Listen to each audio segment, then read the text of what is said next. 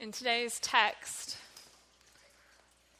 we encounter a young man who finally gets his time with Jesus. And he starts out by kneeling at Jesus' feet and calling him good teacher. He's off to a good start. He's, he's there with Jesus and he asks him, What must I do to inherit eternal life? And so Jesus lays out the final six commandments. And the young man eagerly replies, I have kept all of these since my youth. And the scripture says that Jesus looked at this young man and he loved him. He loved this young man's commitment and his devotion. He loved this young man's eagerness.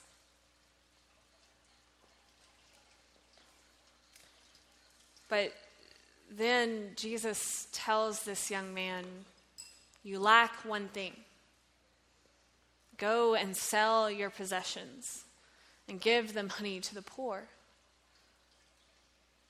And the text says that the young man walked away grieving.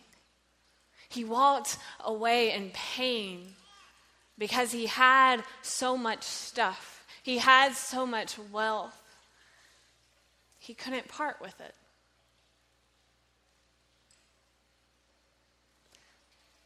The young man had his earthly treasure chest. And even though Jesus had invited him to follow him, he couldn't see Jesus beyond his earthly treasure. It was too close to his own heart for him to be able to do as Jesus had asked. And faith is a matter of the heart. It's a matter of what is in our hearts, what our treasure is. Now, no one likes talking about money. It's not fun, it's uncomfortable. I have dreaded this Sunday. Andy has too. Um, when I, when I ran into a few retired pastors yesterday and I told them what today's sermon topic was, they all s- apologized um, because it's not fun. We, m- money is this just kind of taboo topic at times. But here's the thing if we are going to take Jesus seriously, then we have to take money seriously. Because Jesus talked about money more than anything else. How we view money, how we spend money. It's important. In Matthew 6, Jesus said, Do not store up for yourselves treasures on earth where moth and rust consume and where thieves break in and steal, but store up for yourselves treasures in heaven where neither moth nor rust consumes, and where thieves do not break in and steal. For where your treasure is, there your heart will be also. When I was seven years old, my father was a pastor at a church off Terry Road in Jackson. And we were leaving church one day and we saw, and I saw these people asking for food and for money. And being seven, I didn't understand why they just didn't go to their homes and get their food and money there. And so I asked my parents about these people that so regularly visited that church. And my parents explained that they were homeless. And I, I still didn't understand really but my parents explained somewhat. And that week, I pulled out a piece of poster board and I wrote, Help Feed the Homeless on this poster board after checking with my parents about how to spell homeless. And I asked my dad if I could hold up the sign after church that Sunday. And he held it up during the children's moment. And I, I thought it was cool that my dad was doing that, that I did something that my dad thought worthy enough of holding up. And that Sunday was a communion Sunday.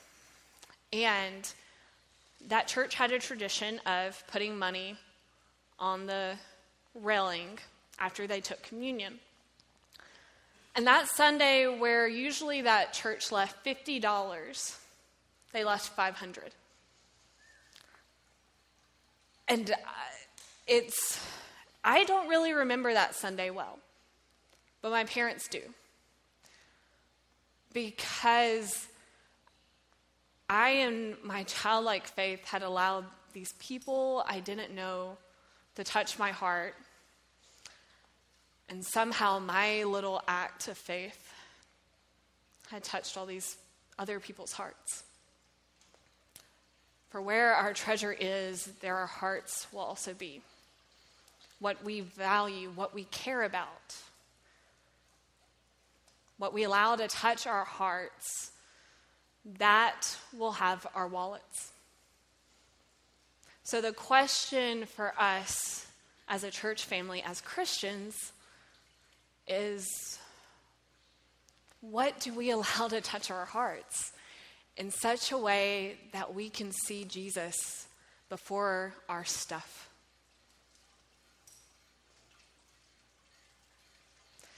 I'm going to break down some numbers for y'all real quick. Uh, so, Garrett, if you input the first number. So, every week, we have 160 children, birth through sixth grade, in our church building on Sunday mornings and Wednesday nights. The next number.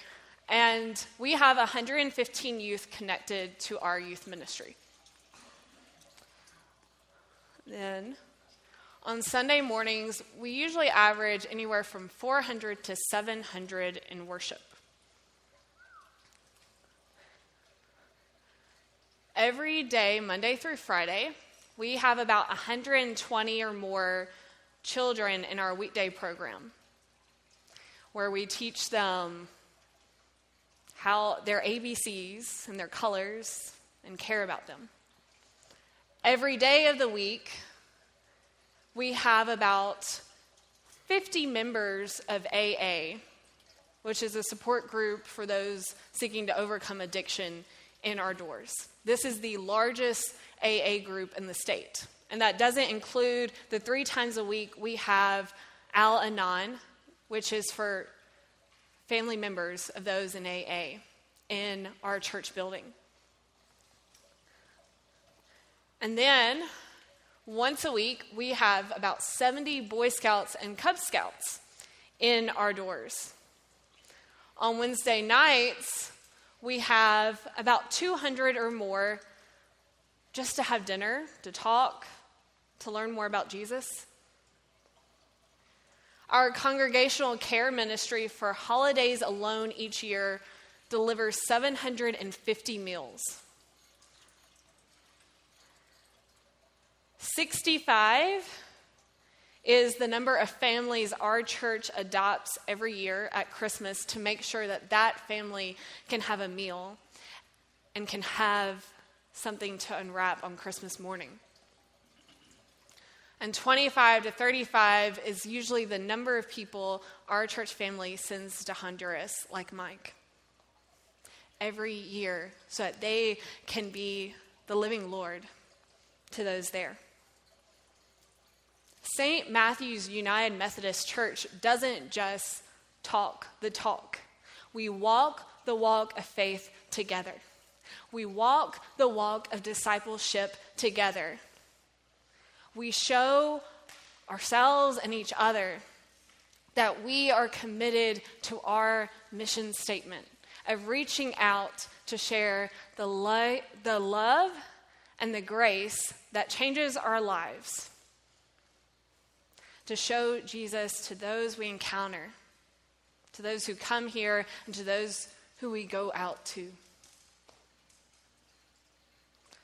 This is why our money matters. This is why our treasure matters. Because of all those people who come into our doors and all those people still to come. Because what more can we do? How many more people might we serve? The average Methodist gives about 1%. That's what the average Methodist gives. What would happen if all of us gave a little more than 1%? Or if all of us gave a tithe, which is 10%? Or what would happen if all of us just committed to giving something? If that happens,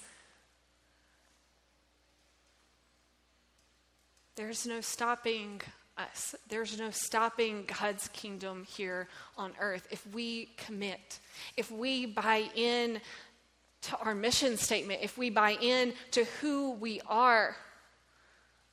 But it's so easy to be that young man who just sees our earthly treasure chest. It's so easy to get caught up in that because this is so often the easy way.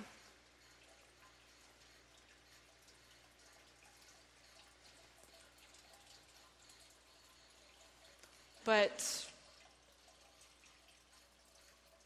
is this all we want? Do we want to be that young man in front of Jesus who's asked to do something? Because the young man wasn't turned, he didn't go away for having money or having things. His problem was that his stuff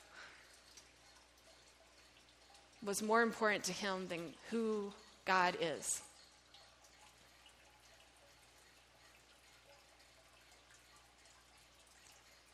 And so he missed a lot. He missed the miracles, he missed the cross, he missed the resurrection.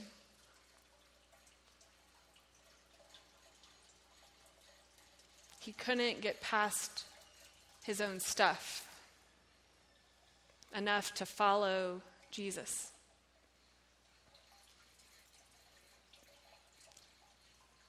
This is our month of renewal, where all of us will be asked at the end of the month to commit to giving something money wise, time wise, to commit to the ministries of this church. And every penny counts.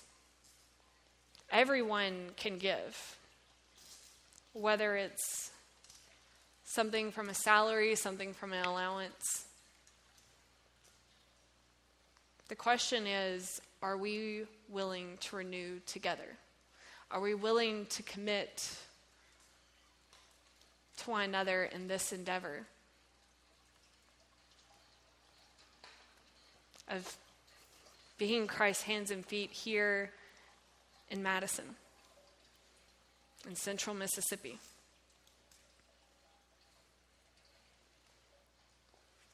That's our question as individuals and as a church community to pray and to discern what we can each give so that all those hundreds of people might come here and know that their life is never going to be the same again. Will you please pray with me?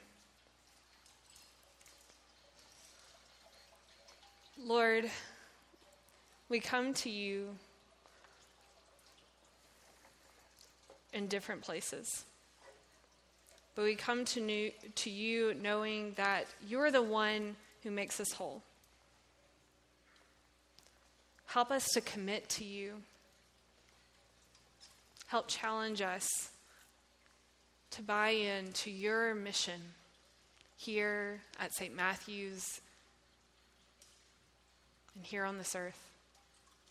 Challenge us and help us to be able to see you through all our own stuff.